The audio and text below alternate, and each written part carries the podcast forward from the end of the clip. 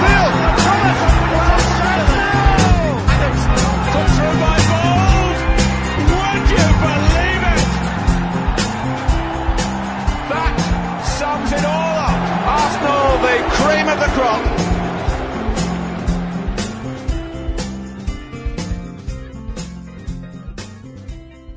Welcome to the 41st edition of the Gooner podcast, recorded early in December after the home victory against Stoke City. Our sponsors are Vision Sports Publishing, whose latest release, The Pocket Book of Arsenal, is available in good bookstores everywhere.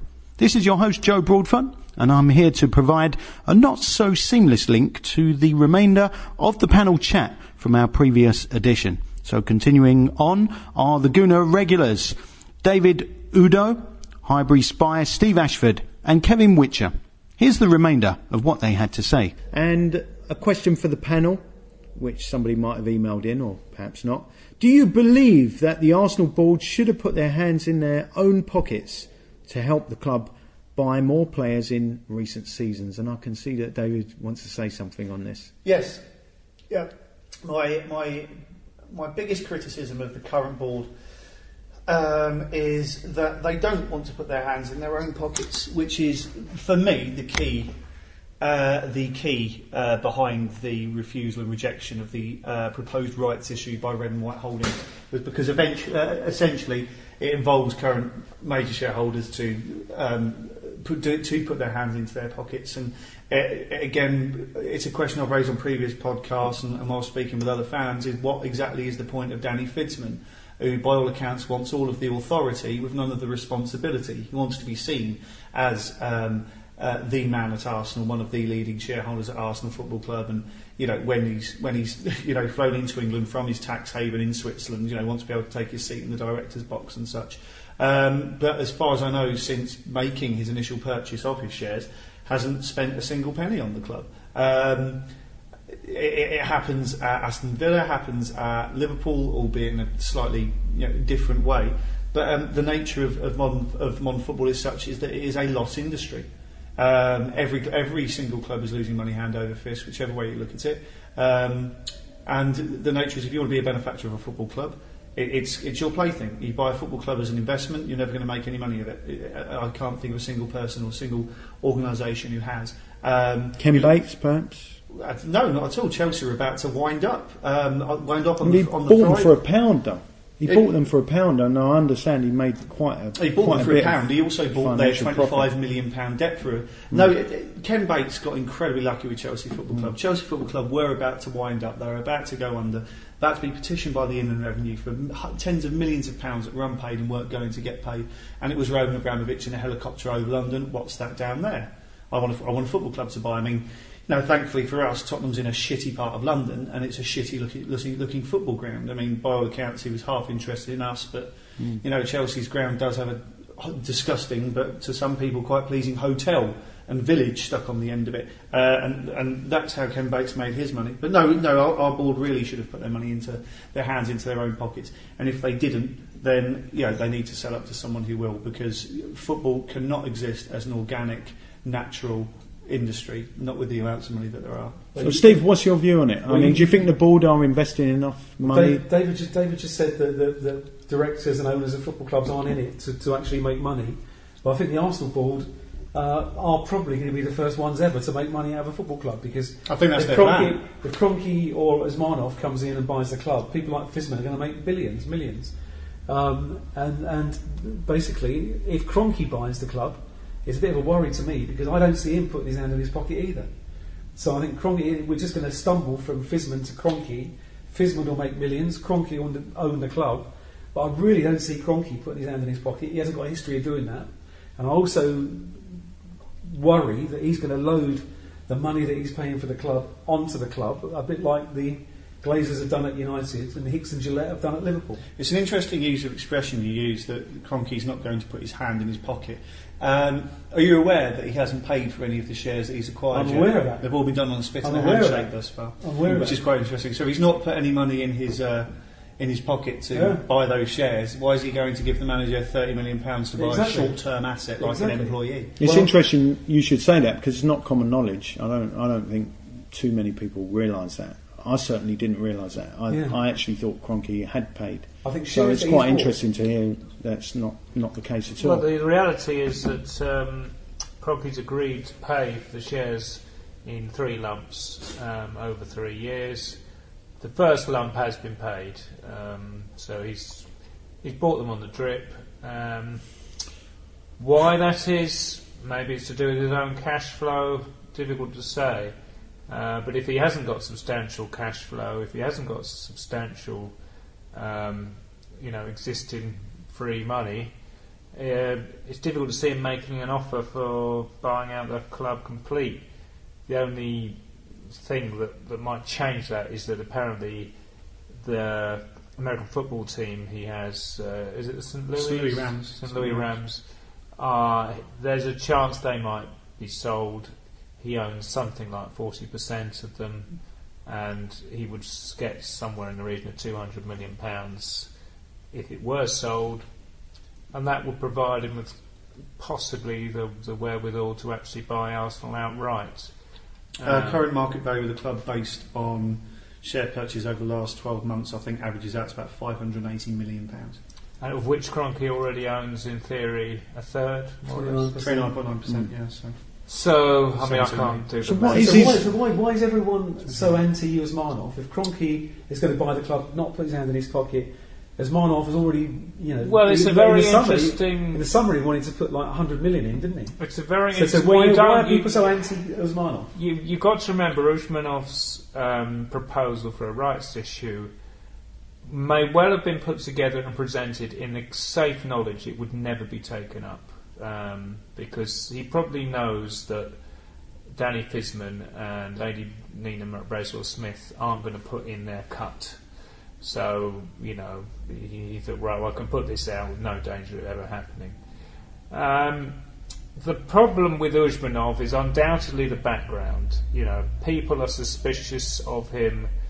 Um, he's very heavy-handed. I mean, as soon as he purchased David Dean's shares, he got Schillings lawyers on to basically stomp on anyone who dared say anything uh, alluding to his past and whether or not he was, in fact, uh, a criminal who'd served time in, in jail or uh, that it was some tremendous mistake.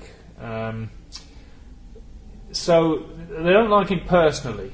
Um, now, my take on this is that 95% of the Arsenal public don't give two hoots who owns the club as long as the club are successful. And it's interesting what's happened at Manchester United.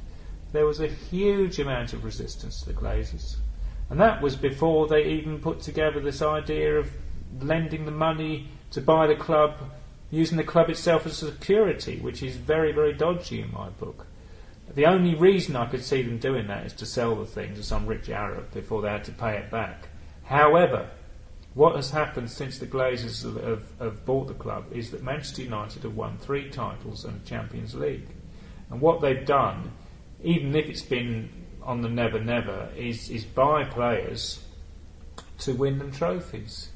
Now, the problem that Man United are facing is that basically they are now out of cash. Ferguson has said he can't spend any money.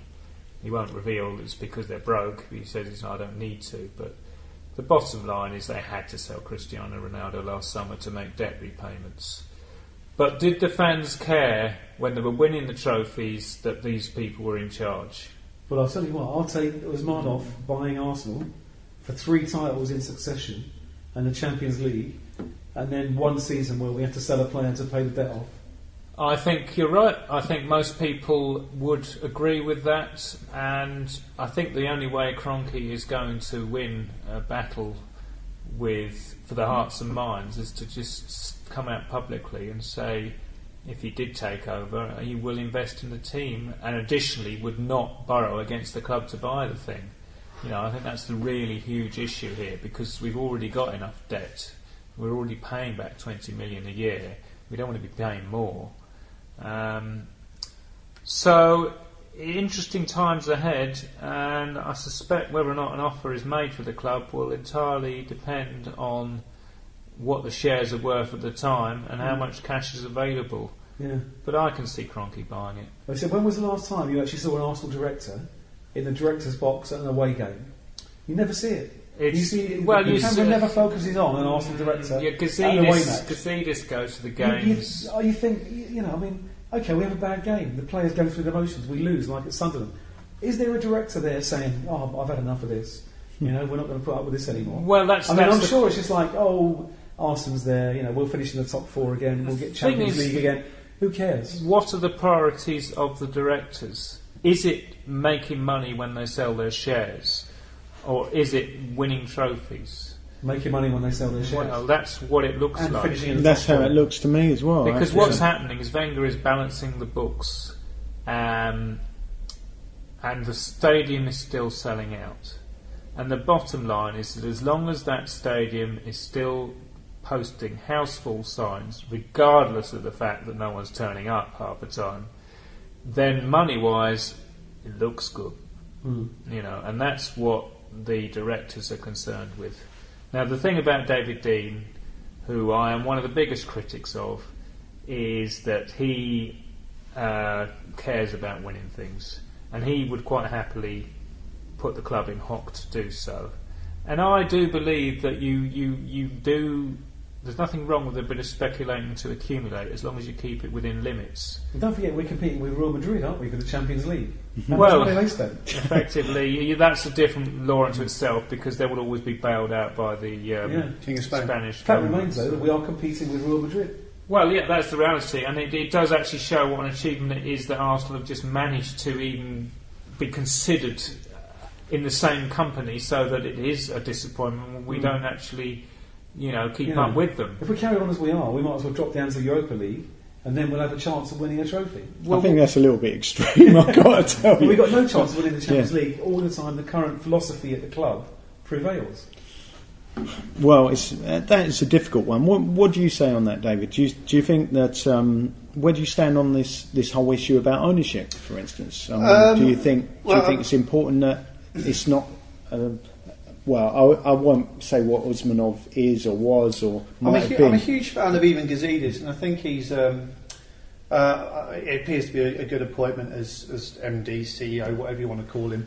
Um, he seems to understand the football industry for, for what it is, um, which is a huge bonus, as the previous incumbent, Mr. Edelman, quite frankly, did not. Um, so that's something. I mean, as much as anything, you've seen it with um, the Arsenalisation of the stadium, um, the fact that he, he understands how important transfers are, especially in the mindsets of Arsenal fans, in light of our lack of transfer activity over the last seven years. Um, in terms of the people above him, as mentioned previously, I, I've, I, I've got no huge confidence. I mean, it's, it's very nice that we've had a Hill-Wood on the board for the last eight, last 80 years or so, but you know there were 30 or 40 years before that, and you know, God willing, there'll be another 300 years after this, and and the Hill-Woods, all, you know, it's all very nice. There is a degree of a legacy there, but uh, I don't see um, what, with respect to what Peter Wood brings to the club, apart is from it progress? um, um, well, it, it's, it's evolution rather than revolution, I suppose, ra- rather than progress. But in terms of ownership, there appear to be two potential people who could buy the club. Um, if the American's willing to step in, that'd be fine. If the Russian steps in, uh, sorry, the Uzbek steps in, um, for reasons intimated to earlier, I, I, on moral grounds, I'd have to give up my season ticket and I, I'd watch the games in pubs. Um, but there's no way I, I could put um, money into the pocket of that man.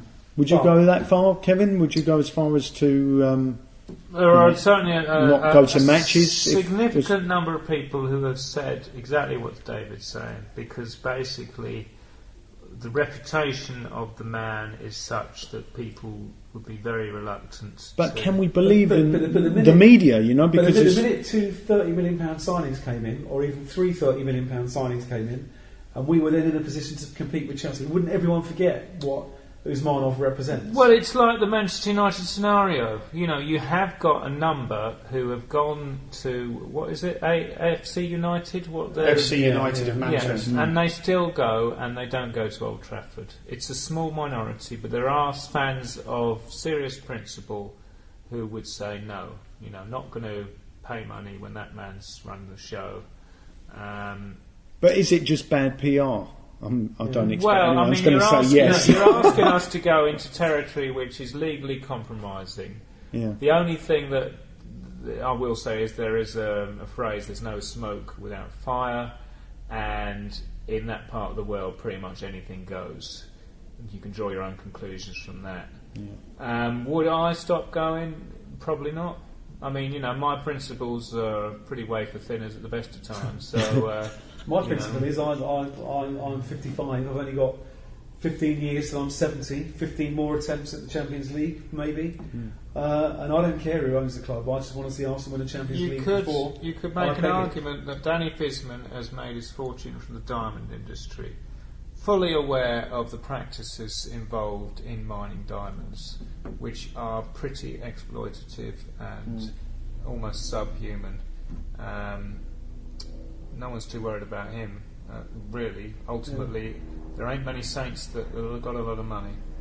Yeah. No. Just Yeah. realised I work for a Murdoch company. I'm just going to Oh. go throw myself in the river. answer the one question. Can I answer the one question, David? Are, are we in our current position Yep. capable of winning the Champions League? Um, no. With the philosophy of the club as it is. Well, yeah, actually, Champions League more so than the Premier League, purely because the Premier League after Christmas is a cup competition, and if if you get the luck of the draw, which we did until the semi-final stage last year, yeah, we can get there. I mean, look at the Yeah. year when Porto Monaco got to the uh, European Cup final, one of the most entertaining games, but you know, no way were they the best two teams in the competition. No. Um, but yeah, I mean, the, the most worrying thing is that you know the Champions League. Okay, fine, it's, it's Arsene Wenger's holy grail. I'd take the Premier League over the Champions League a hundred hundred times out of a hundred. Um, and there are two big obstacles in our way of that in, Chelsea and Manchester United. So trophies must wait. We know it's too late as the others pass by. Our hopes fade away. So please tell us a Wenger, stand the Arsenal way. And so trophies must wait. We know it's too late as the others pass by. Our hopes fade away. So please tell us and Wenger. Please tell us and It's not the Arsenal way.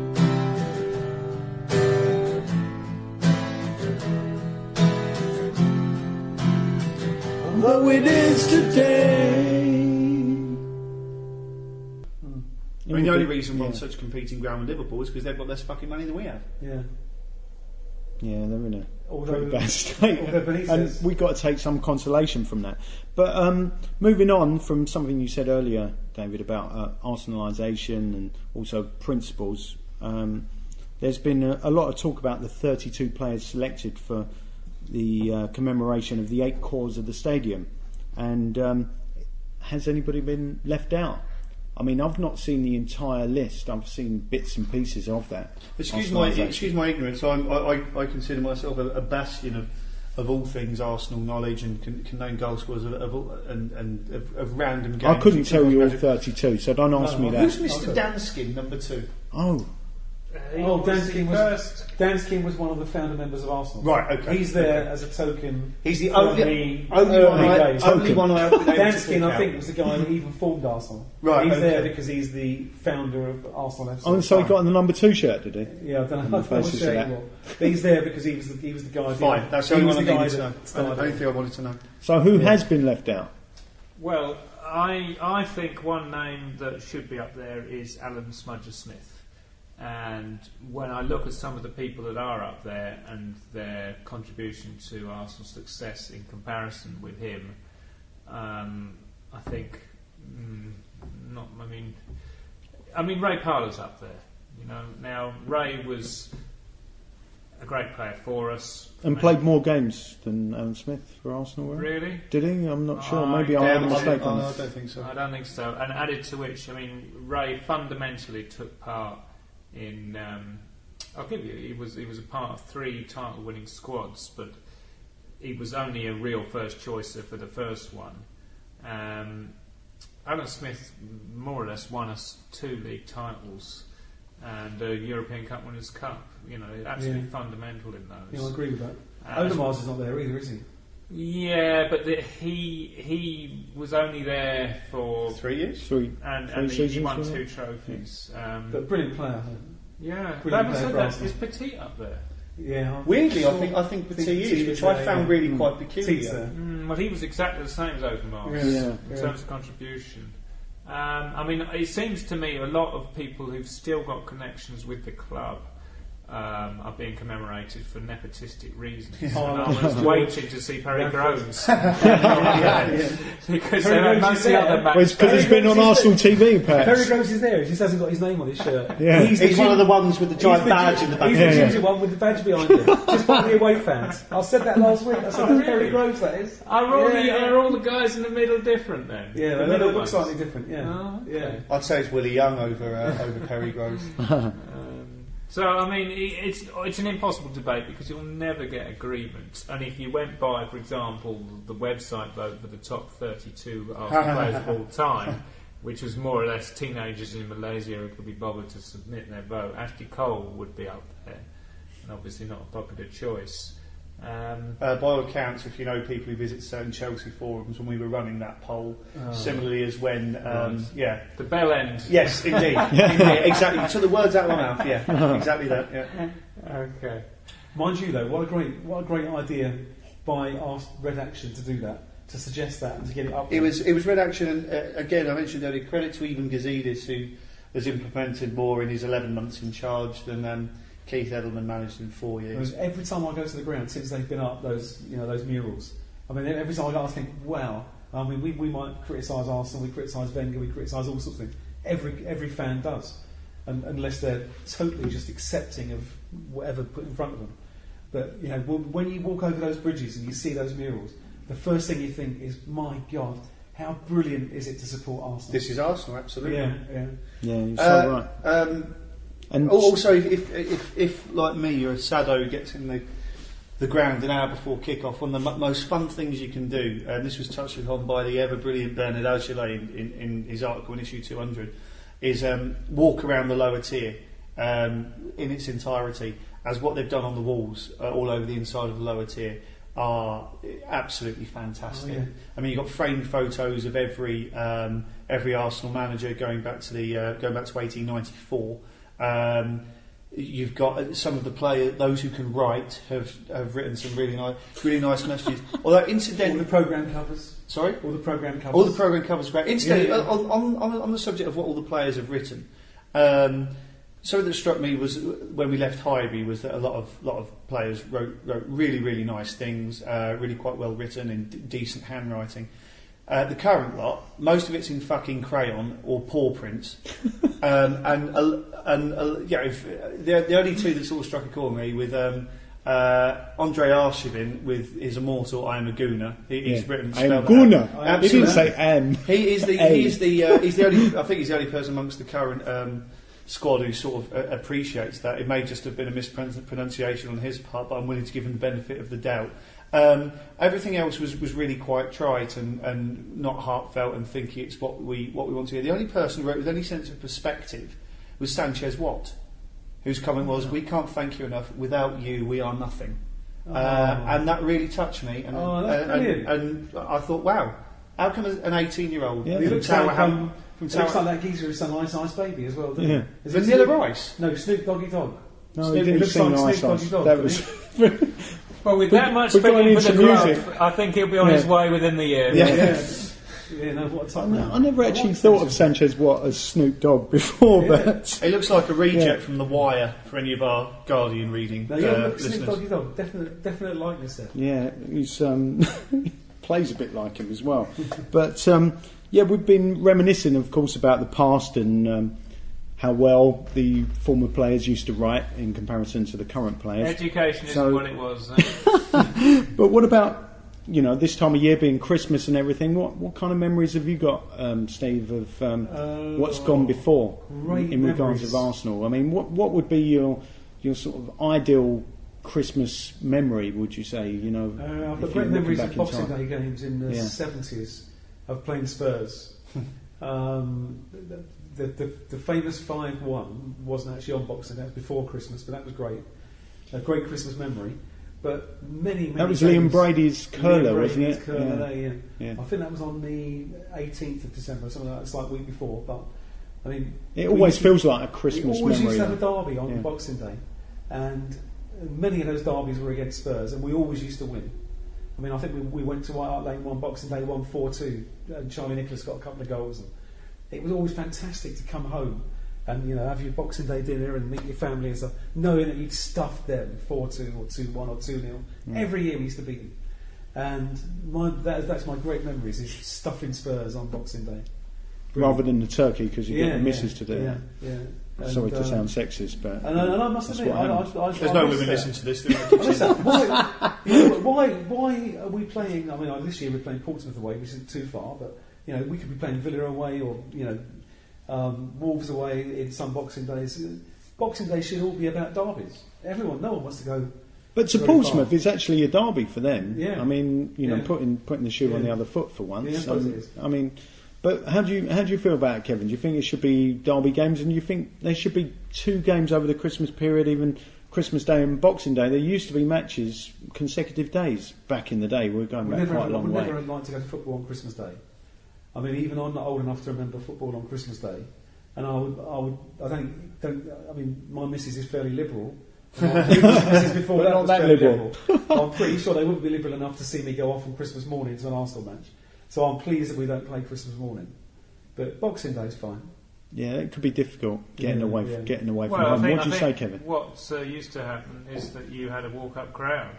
You know, the people Mm. that went to the match tended to live within two or three miles of the stadium, and some of them would cycle, some of them would walk, some of them would catch the bus. And obviously, the thing about the concept of a Christmas Day game is blown to pieces now because there is no public transport. However, if there was an amnesty by Islington Council on parking in the vicinity of the stadium, it could be done, but there's no way they would pass up the revenue. So, Actually, how would uh, you get to the ground if there was a Christmas Day match? well, you would only you would is only be able to drive. Yeah. Um, so they, that's why it just is a, it is now a non-starter because people do travel uh, huge distances, and a lot of them travel huge distances with a tube journey at the end of it. Yeah. I mean, a lot of people park at Cockfosters and things like that. And, What was amazing in the old days, they used to play the same team on Christmas Day and Boxing Day, right. and you very often find that on Christmas Day you'd lose 6 1 to the team. you play them at home the following day, and you'd win 6 1. I- I mean, I like- What's the Yeah, logic behind there's quite a few uh, like incidences the of that sort of thing. of the idea of playing on Christmas Day. I mean, I think if you did actually live near the stadium, it would be nice to get out. I mean, that's, that's why people come on Boxing Day, really, because they like getting out. You can get out anywhere. They've been cooped out with the family, you know, it's God, release, you know, uh, go to the football. Um, however, I'm going to, I'm going to, there's a couple of memories I've got of Christmas past, which I'm going to indulge myself with. One of them's bad, so we'll get that one out of the way first. That fucking parachuting Santa of Villa. cost us the title. it cost us the 99 bloody title. Were we 2 0 up at 2 0 up at half-time? And that thing delayed the, the that clown delayed the bloody second half by about 15 minutes. We lost our concentration, lost our focus, lost three points. A bit like Defoe yesterday, missing that penalty after Palacios got carried off. Um, the penalty was about five minutes after the actual award, and Defoe missed it. Yeah, Oh, so that was his excuse. Yeah. It shows what uh, a loss of concentration can do. Yeah. Yeah. Um, so that wasn't a particularly great memory of Christmas. However, one of the better ones for me is at Highbury when I used to sit in the east upper, and at that time of year, the sun set um, just about uh, sort of 20 past, half past three. And then then after the sun's actually set, the sky would change colour. If it wasn't a cloud, cloudy day, you'd sometimes get the most fantastic skies over the, over the West Stand. And it, it's a vision I shall hold with me for the rest of my days. It was absolutely magical. And I'll tell you there's what, all remember fields that- round I here remember that view. I remember that view from the east end when the sun was setting. Not so much at Christmas, but I remember it another game. Um, but the memory plays funny tricks. Yeah. So, David, would you be I one of fucking the? hate football at Christmas. You really I do. fucking hate what, football what about Christmas. Boxing Day? Boxing Day's surely okay. Bar fucking humbug, bollocks. I, I, no, I'll wait a bring them in minute. Boxing. Day is called Boxing Day for a reason. It's this kind of can get out sporting and box terminology going on there. Yeah. Yeah. I don't mind Christmas as long as we play away, but you know, I mean, I've got a season ticket and all my family live in Northampton and I only go up once a year because it's a fucking horrible place, but I do it all in one go. I go up for five days, I see my remaining friends that are up there, I spend enough time with the family that I'm not the evil son, uh, and then I come back down and carry on with my life. if I have to sort of break that up to come down to, well, if I come down to London to watch a Boxing Day game, I'm not going back up to Northampton. I, and if that if that happens, Mr. Gazidis, you're lucky we're playing on the 27th this year. Otherwise, I'd sue you for the breakup of my fucking family. No, bring on the winter break. Bring on the winter break. We never seem to do well at Christmas. We Or do, if- we do, we do well Boxing Day. We haven't lost on Boxing We Day. often touch win wood. our Christmas touch wood games. for donkey's years. We, Uh, we do very well on Boxing Day. In that, I, I must. I just. I must. I'm just be hoping the fact that we're playing move. Sunday this year doesn't fuck that up. No, it's it's uh, I, it's one of those things. It's very nice and romantic and stuff. And if you're an armchair fan, it's great because there's games every day for a week. But um, I don't know. I don't know. I, I, I, just I'm not a huge fan of football at Christmas. But you- although having said that, one of you my just love that Boxing Day match of the day, though? Whether you've been oh to a match or yeah, not. yeah, absolutely. And like I say, sitting for armchair fans, Sitting absolutely, there, you're full of the joys of Christmas. Absolutely. kids with you. and all that. absolutely love it to bits. But um, you know, it's a pain in the. eye. I mean, I, I think it's time for a winter break. To be honest, um, just because we haven't had one before doesn't mean it's not going to be a success. I mean, we never had a back pass rule for hundred Mm. years, and that's turned into an unbridled success. So, Well, so I'm, we I'm, very much against the winter break for the simple fact that we have enough winter breaks during international matches in September, October, November to then have another international uh, another break just as we're getting back into the swing of it. I think would be too much. Oh no, you lose the Carling Cup then. We- we- Is we how you make up for it. If But there's anyway, no international breaks. I'm, I'm fine. well, no, so that's a story Can't for another them day. One, one, one memory I do have of, of uh, football at Christmas, my first ever year watching the Arsenal, which was when I was seven, eight years old, which was the 88, 89 um, season. And David it- again, it was Villa Park actually. Uh, it may have been on the 28th rather than Boxing Day. Um, but I remember Nigel Spink was the goalkeeper and he, he punched out across and it fell to uh, Rocastle, he must have been 35 yards out, who chested it and just put it straight back over the goalkeeper. Uh, Derek Mountfield and Kevin Gage were on the goal line, and he managed to find the, the one ball shaped gap between the two of them that I dipped remember just that. under the crossbar. I remember that. I remember that for one other reason. We were forced to wear white shorts that day, I think, because our shorts clashed with Villa. But yeah, Yeah. that, that's uh, that's my one and only. Oh, the other one was um, uh, the Invincibles year, or the, the last year Wolves were in the Premier League. We played Wolves at home on a Boxing Day. Uh, 3-0. yeah, 3 0. Day of the tsunami. Yes, yes. Oh, yeah, yeah, Box Day 2005. Tsunami, Yeah. tsunami, I tsunami. wouldn't say that. I heard somebody got sacked for doing It was that. Rodney Marsh.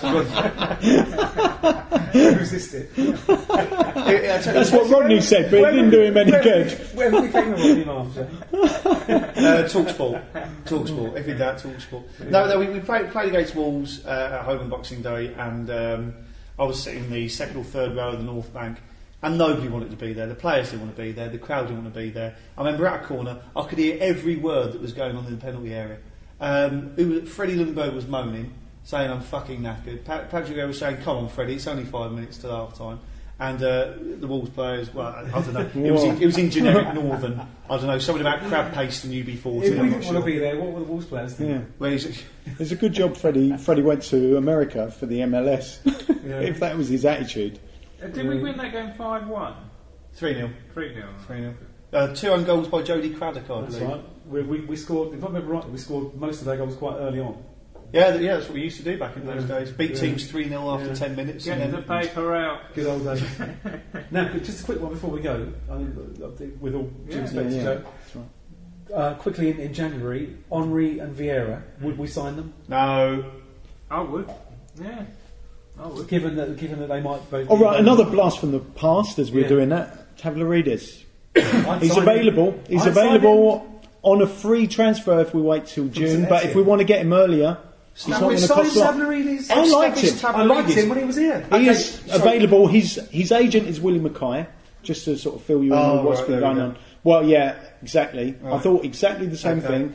Willie Mackay. It's not. Well, I won't go there, but Well, no, He I was mean, a good give player me an when he was here idea, first. without getting us legally compromised. What's Willie Mackay done? Uh, William Mackay, not not anything drastically wrong. But he's not the most popular. All of his That's all. clients are. Um, Spurs players, a lot of them, or used to be. I'm not sure about well, no, anymore. most, of, most of the Spurs players are represented by Jonathan Barnett, who Hmm. we all know from times gone past. Uh, Joey Barton. Uh, anyone who's in any way reprobated. Jermaine Pennant is a William Mackay client. I've Yeah. got you. He's had a few So controversial. I'll tell you who. Chimbonda. Chimbonda was he's, one of his. The, um, yeah, yeah, he's, he's, So that's he's that's the, a prime example. He's the ancient. No, the Yeah. prime example is he's, he's the agent at the root of the Amdy Faye, Portsmouth, Birmingham, Charlton Rangers debacle.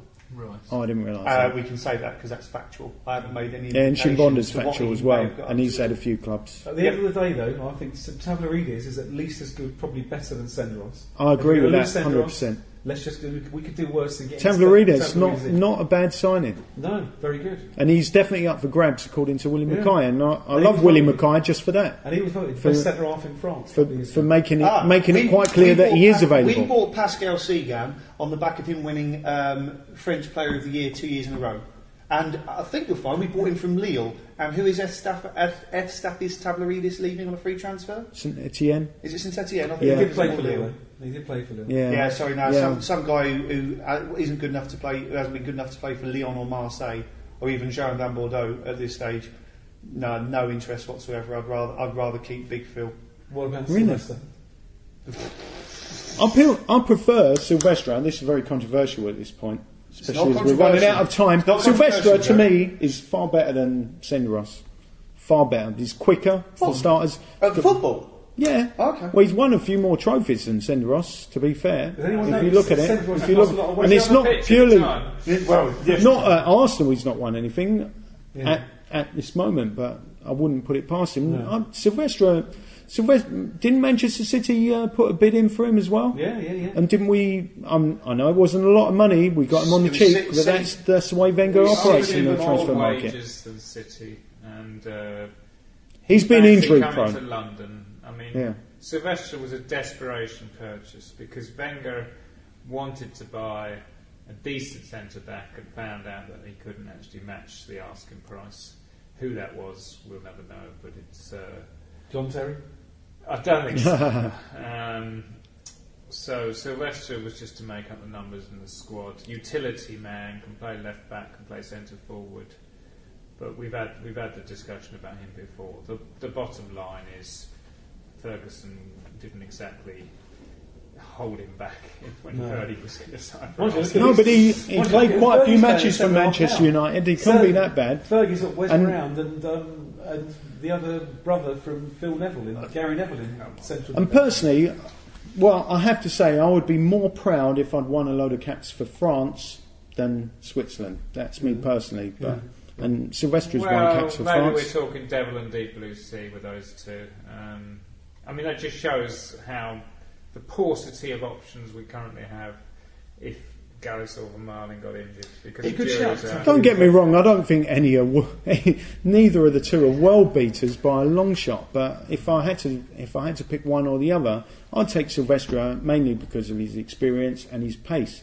They're two two good He reasons. had- It's not he had awful a in the air. decent game away to Manchester United in the Champions League first leg semi-final, um, and the possible reason for that may be because of his familiarity with the players, and that he probably had practiced playing against them so much in training that uh, he knew what to do.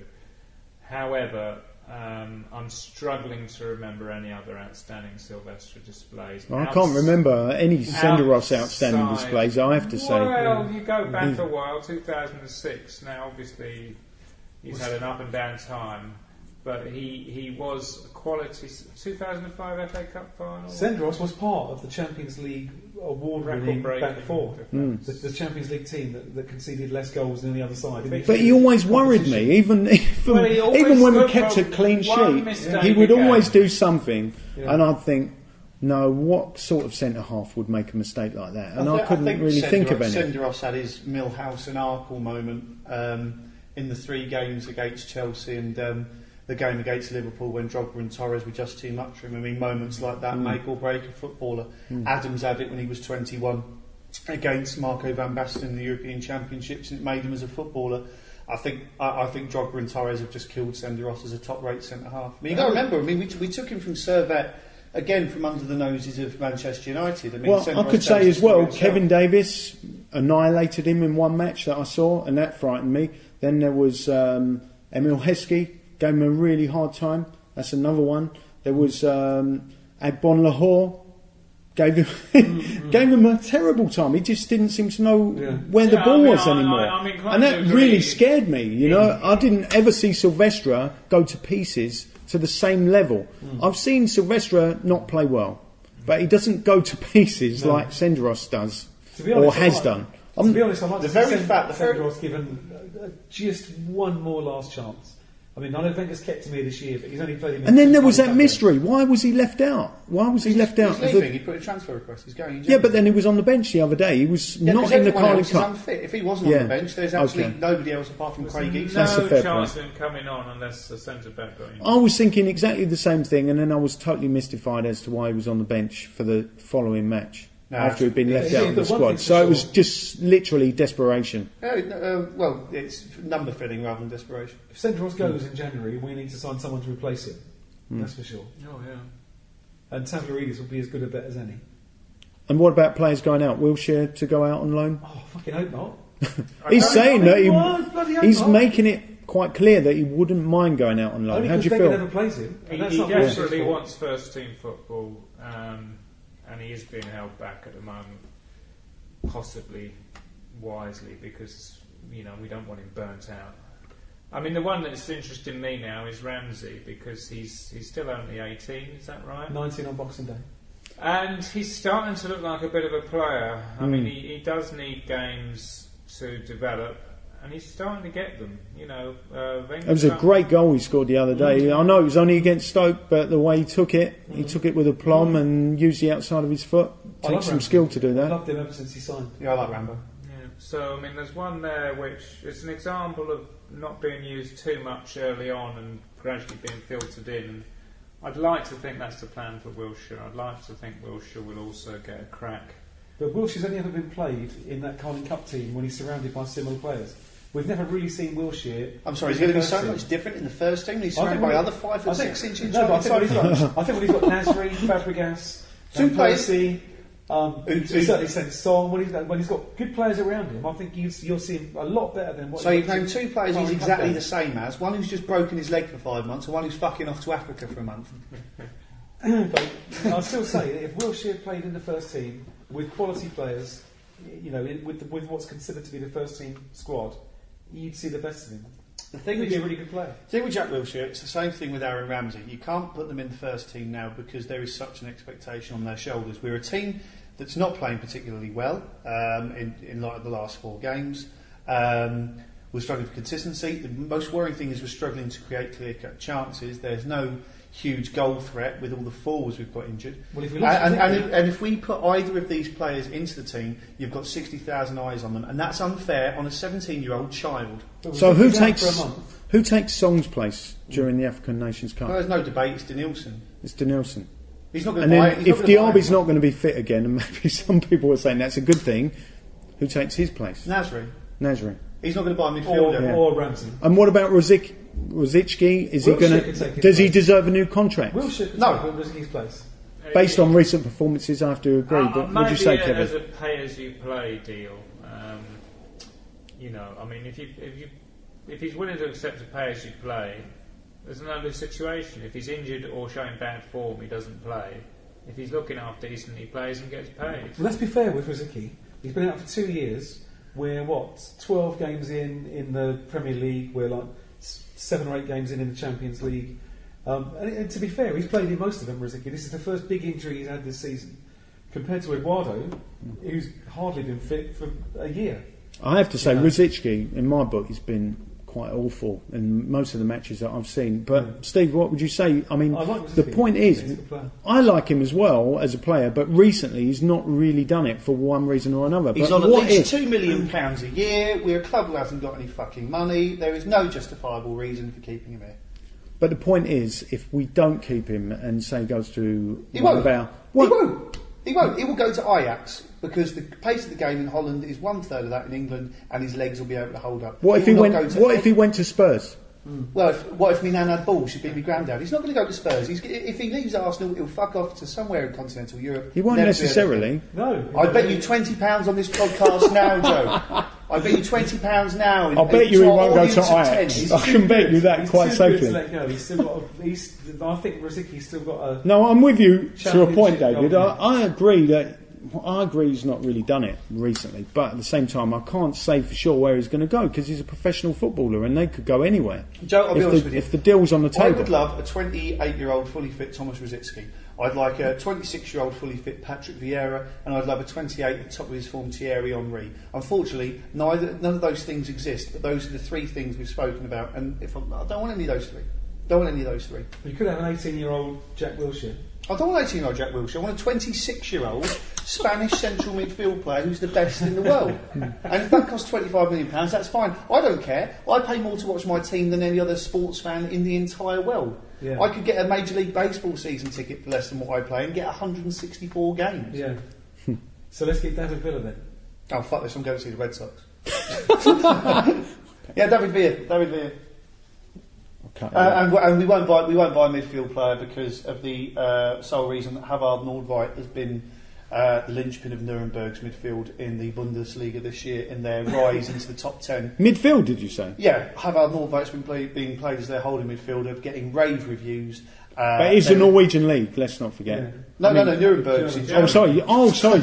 Uh, though he's, he's the best Bundesliga, midfield player, sorry. best young midfield player in Germany right now. And, Yeah. um, so he'll do he'll do wonders for us against. Uh, Well, that probably- Yeah, maybe he looks better playing in that that position than centre back. He wasn't the best at centre back in the games I saw. Wenger, Wenger will bring him back, and he'll say we don't need to buy a holding midfielder because I've got a, another 17 year old. He's older than that, though, isn't he? He's not He's older 26. than He's, that. not 26. Yeah, he's about 19. You're a hard man to please, David. All right, let's Yes, Right. finish with some predictions after the Chelsea game of our league finish, finishing position in May. Steve, Oh, third. I'm, I, I, this year I'm an optimist. Third this year, I'm a pessimist. um, I'm inclined to agree with the boys. Well, I was going to say third, but I can't. I'll have to say fourth. Okay. Sorry to say I can't say second at the moment. But at least we're in the Champions League. yeah, Champions League. and that- There's always a enough. Champions League, and by the time you hear Trophy, this, there'll trophy, still be in it. FA Cup. Yeah, I can't rule out a trophy. Uh, the FA Cup, I'm not. I'm not really thinking about the FA Cup too much. West Ham away is fourth not the best draw of all time. I'd have to go for champion. I'd say we've got more chance of the Champions League. As hard as it's going to be, I think we've got more chance of winning that than the I FA Cup. I think we'll Cup. be alright in the Champions League till we play Barcelona, Real Madrid, Chelsea, or United. I agree completely with Joe and Steve, actually. Well, it's a cup competition, and uh, if the dice fall our way, you never know. Uh, however, at some point, there's going to be a tight game settled by a single goal, and with our defence, I can guess which end it's going in. Right, that's all for this time around. Our email address is goonerpodcast at gmail.com. Thanks again to our sponsors, Vision Sports Publishing, and a reminder that the special 80 page issue 200 of The Gooner is on sale at the Hull City match on the 19th of December, with a new one on sale for the home game against Aston Villa the Sunday after Christmas. Both can be bought either through the Gooner website or from sellers outside the stadium on home match days. And we would just like to take this opportunity to wish all of our listeners out there in podcast land the very best festive greetings, hoping 2010 brings all that you wish for, especially on the football field. Until next time, this is Joe Broadfoot. Thanks for listening.